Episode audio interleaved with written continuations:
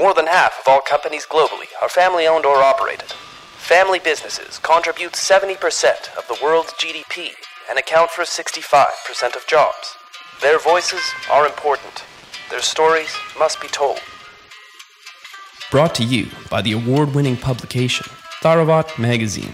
This is the Family Business Voice with your host, Ramya Elagami. Rodolfo Paiz grew up in a successful Guatemalan family business and translated those experiences into a career in the family office space as a consultant and the CEO of Fidelius family office. On this episode of the Family Business Voice, Rodolfo and I discuss how a family office can help families with everything from philanthropy to next generation engagement, and what his iceberg model reveals about the impact of the pandemic on family offices. Enjoy this episode with Rodolfo.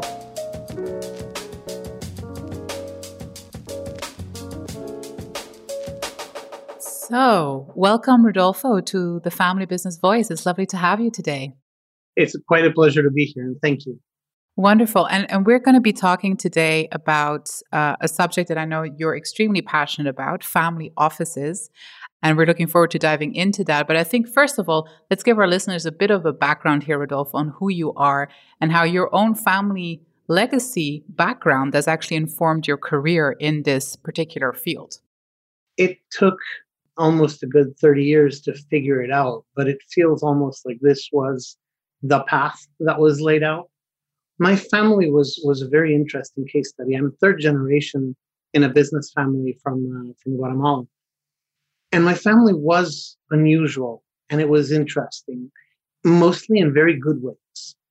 Family was brought up on ideals of very hard work, on education, on giving back to the community, on caring for its people and being responsible for its space, on being fully and completely ethical and and on learning as much as possible.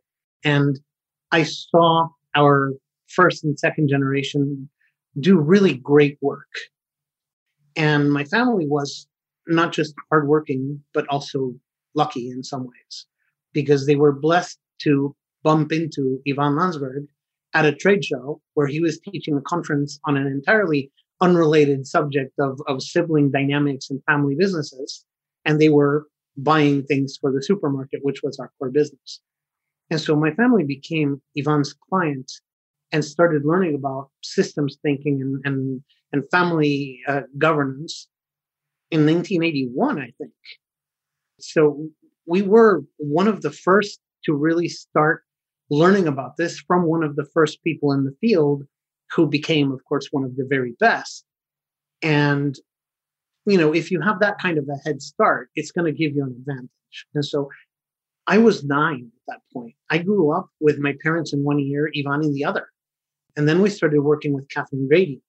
And I did my MBA at Thunderbird uh, under the teachings and, and the protective wing of Ernesto Poza. And so I really have been very blessed to count on some of the nicest and most expert people in the field teaching me about this. And eventually, since I always loved business, my family always made it a, a point to emphasize that one of the wonderful things about business is it's not a zero sum game if you're creative and if you work at it, you can find a way where everybody benefits. Hmm. So I always wanted to be in business, but I realized eventually that I'm not a manager type. Um, I have an entrepreneurial spirit, but I do my best work learning, problem solving, and teaching. And I eventually ended up gravitating to consulting. But then people kept asking me, you know, what has your family learned about this? What has your family learned about that? Where do I find this kind of lawyer, this kind of accountant, this kind of therapist, this kind of resource? And eventually we just started helping other families with multiple needs. So I grew up rather than just trying to pay forward to other families a lot of the benefits and the not just the problem solving, but especially the problem preventing that Ivan gave mine.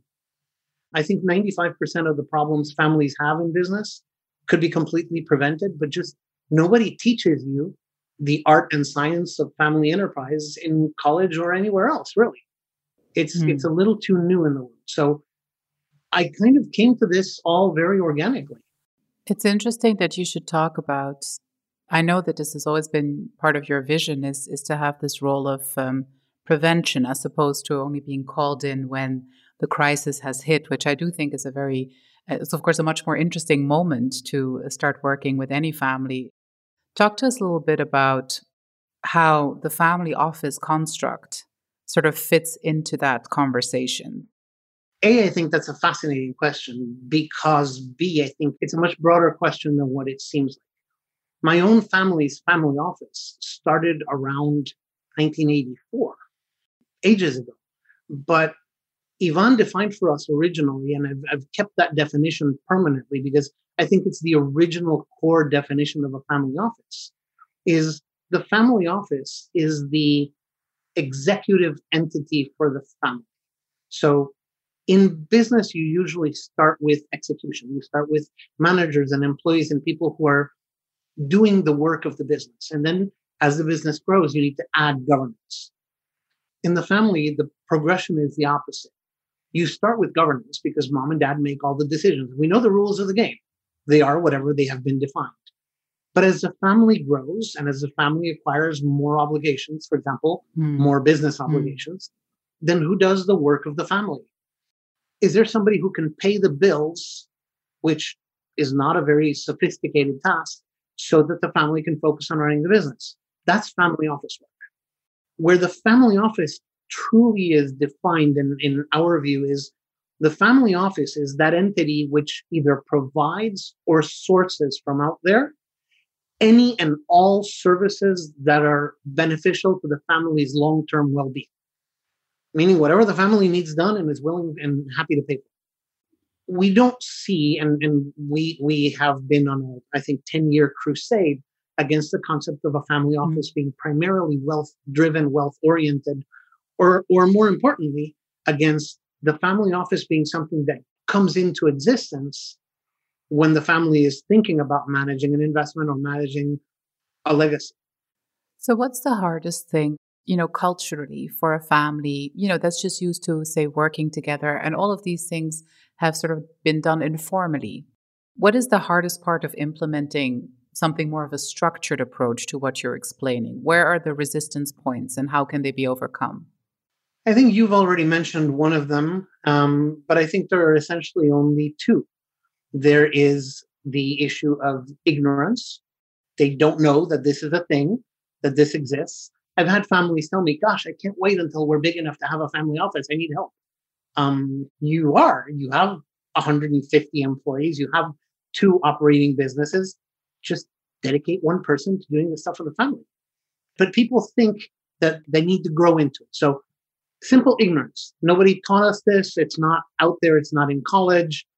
We're all running businesses that have trained and highly capable people in operations, finance, logistics, marketing, whatever, but nobody knows governance. So they don't know what they don't know. And because they don't know, they don't do it. It hasn't occurred to them and nobody mentioned it. The second issue is the one of prevention or, or future thinking.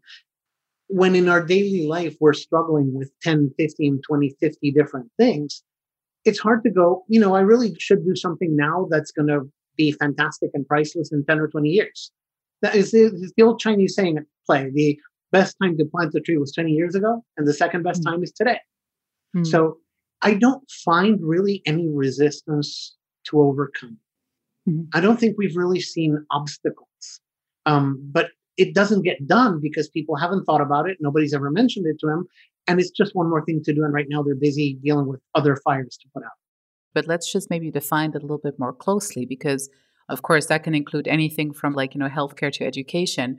But if you had to pinpoint, say, what should be the priority for a well oiled family office in providing the foundation for a family to be capable of moving their business, you know, forward into the future? Like what is it that you would focus on? The three foundational stones on which this building is constructed are back office services, family unity, and education. Mm. So families have strong cultural divergence among generations these days Um, my children are more different from me than I was from my parents, and that's, I think, nearly universal. And people are more dispersed, and people tend to do more communicating online. And it's harder for a family these days to devote time to spending every weekend at the lake or having dinner every Sunday or the rituals that keep families together. Because unity and common ground is forged over time and memories and spaces together. That's it. There's no there's no mm-hmm. secret sauce to it. You've got to put in the time to get that result. And so one of the key things that a family office can and should do for nearly every family is make it easier to be together. Mm. So connectivity is one. Education is a second. People tend to think of education as just academic, but when you're 65, 70, and you've built a great and wonderful collection of businesses, you need to realize whether or not you are becoming more risk averse with age, whether or not what you are providing to the family businesses or the family group in terms of leadership is what they need right now. What's the best way you can contribute? Are you allowing your children and your other executives to really drive the businesses forward as much as you can? What should your role be right now? Or should you still be in charge? Should you become chairman of the board? Should you become an ambassador? Even if you really do feel that you still want to be in charge and running the show, are you giving your children their best potential path forward available within or outside the business? Mm. So we all have something to learn at every stage in our life. Often that knowledge is available from peers, from other resources, Sometimes it should be organized and structured. And the family office should really be the place where you can arrange that and they should facilitate that. And it should be where we destigmatize learning and change. Because often, if you suggest to a patriarch or matriarch that they should change something, it, is interpreted as a criticism that they're doing something wrong. Well, no, you've done everything right, but what got you here won't get you there. And what's worked for the past 10 years is likely a little different from what will work for the next 10 years. Hmm. In the end, education is the second. And the third is reducing friction for the family by doing things for the family that make their lives easier. Um, hmm. Back office services, accounting, purchasing, negotiating, outside resources, and so on. So tell us, uh, Rodolfo, what about the public facing role of the family office, right? Like, so we've now talked a lot about how the family office, I guess, benefits the family. And a lot of these things are things that are intangibles. They're long term benefits that come from running a family office effectively. And based on your description here, uh, if a family office is actually efficient, I probably forget that it exists because everything works so well, right?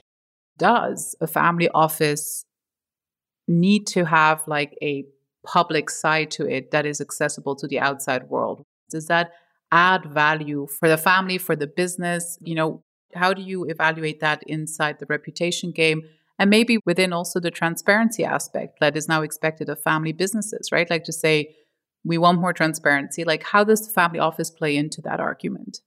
That's a brilliant point because it does happen. Now, the implementation or the, the details are different from every family. But there is a public facing side, um, as you mentioned. And I'll give you a couple examples. One is philanthropy. If a family has been successful, every family member is going to be hit with multiple requests frequently. Can you donate to this? Can you help here? And having all of that be coordinated through the family office allows the family to channel its resources as desired because an individual certainly can still make donations to whatever they, they wish. But mm-hmm. if those requests come into mostly the family office, then it's great because then the family office can check with the family who wants to contribute. Is this a group effort? Is this a collection of individuals? Um, is this one of our top priorities? Um, it really makes life easier. So, yeah, the family office can do that. The family office also often within the context of back office services provides consolidated reporting for members of the family on what they have, what they're doing, what the family businesses are doing. But it can also provide a wonderful resources for informing the community and providing that transparency of being the key communications point for the family group.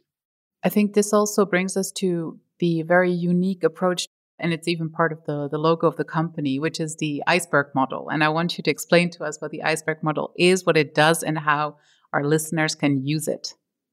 Sure. Um, we've found that the key to most of this is communication. People assume that families are hard, and they assume that conflict resolution is hard. And one of the most common problems in families is they, in order to try to maintain harmony, they simply avoid conflict. And so mm-hmm. don't disagree, just don't have any disagreements. And they fail to realize that it's different to have conflict, as in disagreement, from having fight. And so we we often go back to the academics a little bit and say, you know, task conflict is disagreeing on what we want to do. Process conflict is disagreeing on how we want to do it. Personal conflict is I hate your guts. And the only one that's destructive is the third. The other two are good for you. So, because people feel that this is hard, we used the iceberg as a model because it's a cliche, because it's so well known, because it's easy to understand. And we divided the iceberg into six layers, bottom to top. Originally, back in 2010 or so, we were using this as a way to design family offices. Later on, we really realized that because the family office could potentially provide anything the family wants, what a family office could potentially do is the mirror image, the other side of the coin, to what a family might want. And so it's become our fundamental tool for analyzing the needs of a family. Hmm. So, what do we know about an iceberg? We all know that 90% of the mass is underwater and not visible. Okay, everything under the water is everything within the family system. That's mm-hmm. us. The only one of the six layers is above the water. That is what we call wealth. That absolutely includes non financial wealth. That includes our money, our business, our reputation, the love we have for each other, the shared experiences we have. But that wealth, if it's not supported by the other five layers of ice that are under the water, it's six. Mm-hmm. And so, yes, it's important. Yes, we need to devote time to it, but it's not the most important thing at all. Wealth is a consequence, wealth mm-hmm. is not a driver. And it also provides some of the lessons we keep teaching to families. Don't worry about preserving your wealth. Worry about preserving your family legacy, your character. Um, mm-hmm. Teach your children how to live well, and your legacy will be fine, and your wealth will be fine if you don't raise your children well, there's not a trust structure or blind fund or anything that'll save you. So your top layer is what? Now, go to the other extreme. What would you say about the deepest layer of ice? Well, it's darker down there. There's a lot more pressure. It's colder. The currents are stronger. It's a lot harder to work down there. But mm-hmm. the ice that's all the way at the bottom is the ice that's pushing up on all of the rest of the iceberg. That's the most important ice of all. So, yes, it's harder to work on those issues, but do it anyway. In fact, do that first. And that's the family layer, keeping the family connected together. That's the most important layer of all. So, that's the bottom layer. And then you go from the bottom to the top. If you have a well oiled, well functioning family, your next layer is education, because now everybody needs to know about families and families in business they need to get rid of the myths of family businesses being highly mortal and being conflictive. They need to understand reality and they need education on their own role and their own process. So, education in all of its forms is layer two. Hmm. Layer three is governance. If you have a family that functions well together and they know what they should be doing, now what we really need is the rules of the game. We need agreements. So, those three are the core of defining the family system and its existence and its function family, education, governance. But once you have those three, nothing is done. What are we doing? What do we need? How do we apply this? So the other three are people, businesses, and wealth. And in each of those three, you're asking, okay, what are we as a family system and potentially we as a family office providing to our people? What do we expect of them? What are we providing to our businesses? What do we expect of them? many of the shared decisions like dividend policies and uh, voting rights and other things are best made within the context of the family guided by the family office. So it's the family office itself ends up taking a governance role. But what are we giving and expecting from our people, our businesses, and our wealth then really leads you to design what our family office looks like. Those are the six layers. And the only key is to really lean into what everybody knows about the iceberg as a cliche because it's a cliche and working through them from bottom to top. What do we know? What do we need here? And then once you've done that, then priorities. So I think a very useful framework that you've provided here for us how to approach this. It's always the hardest thing, isn't it, to approach a kind of quite a complex system that is the you know the family enterprise the family wealth all of these sort of like uh, interdependent layers. So a great framework here that you're providing with the iceberg um, analogy. Maybe just as a sort of like last question and to contextualize i do think that it's very rare that the whole human race agrees on what should be uh, included in history books coming up in the future. But i think we can all agree that the last year qualifies pretty much as as being a unanimous uh, chapter here uh, to be included in the in the history books of the future. And so, when this kind of stress occurs, when such a large symmetrical shock um, grabs the whole world basically by storm, as we've seen. And I do actually quite find it from a purely anthropological point of view, it's a fascinating moment in time, isn't mm-hmm. it? That we get to consciously witness this and that we have so much information of how all these different cultures and all these different people and businesses have dealt with this. With regards, in reference to your iceberg here, uh, Rodolfo, what part of the iceberg has this challenged the most, in your view, with the families that you've seen?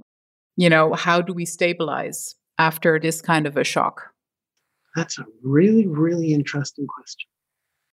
During a time of stress, whether that stress is somebody's young adulthood or whether the time of stress is a global pandemic, a family office can often raise little red flags of warning signs to individual members of the family. Hey, have you noticed that your spending's going up? Have you noticed that your reserves are limited? Have you noticed that you have a lot of money invested in real estate, which isn't liquid? And if there's a problem, you know, even though you're perfectly financially healthy today, you're not very um, stress resistant.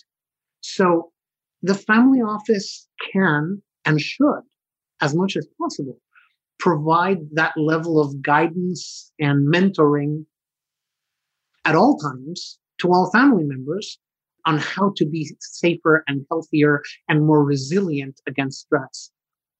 And it, occurred to me that, that as an important topic because that's been a critical role of certain family offices during the pandemic but it's also something that should be universal. Our family offices should be questioning us because they can do so privately, confidentially, in a non threatening way. If I go to my daughter and question her spending, that's one thing. If the family office goes to my daughter and goes, hey, I might suggest a change here, or looking out five years, uh, mm-hmm. can we talk about your plan? That's really valuable. Going back to where you said which layer has been most challenged. I think realistically, the single greatest challenge has been in business. Because what the family does for its businesses and what the family expects from its businesses and caring for its businesses has been very, very difficult for everybody. Is the shop open? Is it not open? How does our business adapt to lockdowns or quarantine? Do we keep quiet on hot button political issues? Do we take a stand? And so having the family office provide or organize a forum for those conversations among the family has been extraordinarily valuable. Rodolfo Paiz, thank you very much for joining us today on the Family Business Voice. It's always delightful talking to you. It's also always interesting getting hit with questions I'd never thought of. That's what we're here for. Thank you for listening to the Family Business Voice. Subscribe to our channels now on iTunes, TuneIn, Stitcher, or Spotify to be notified of our weekly episodes.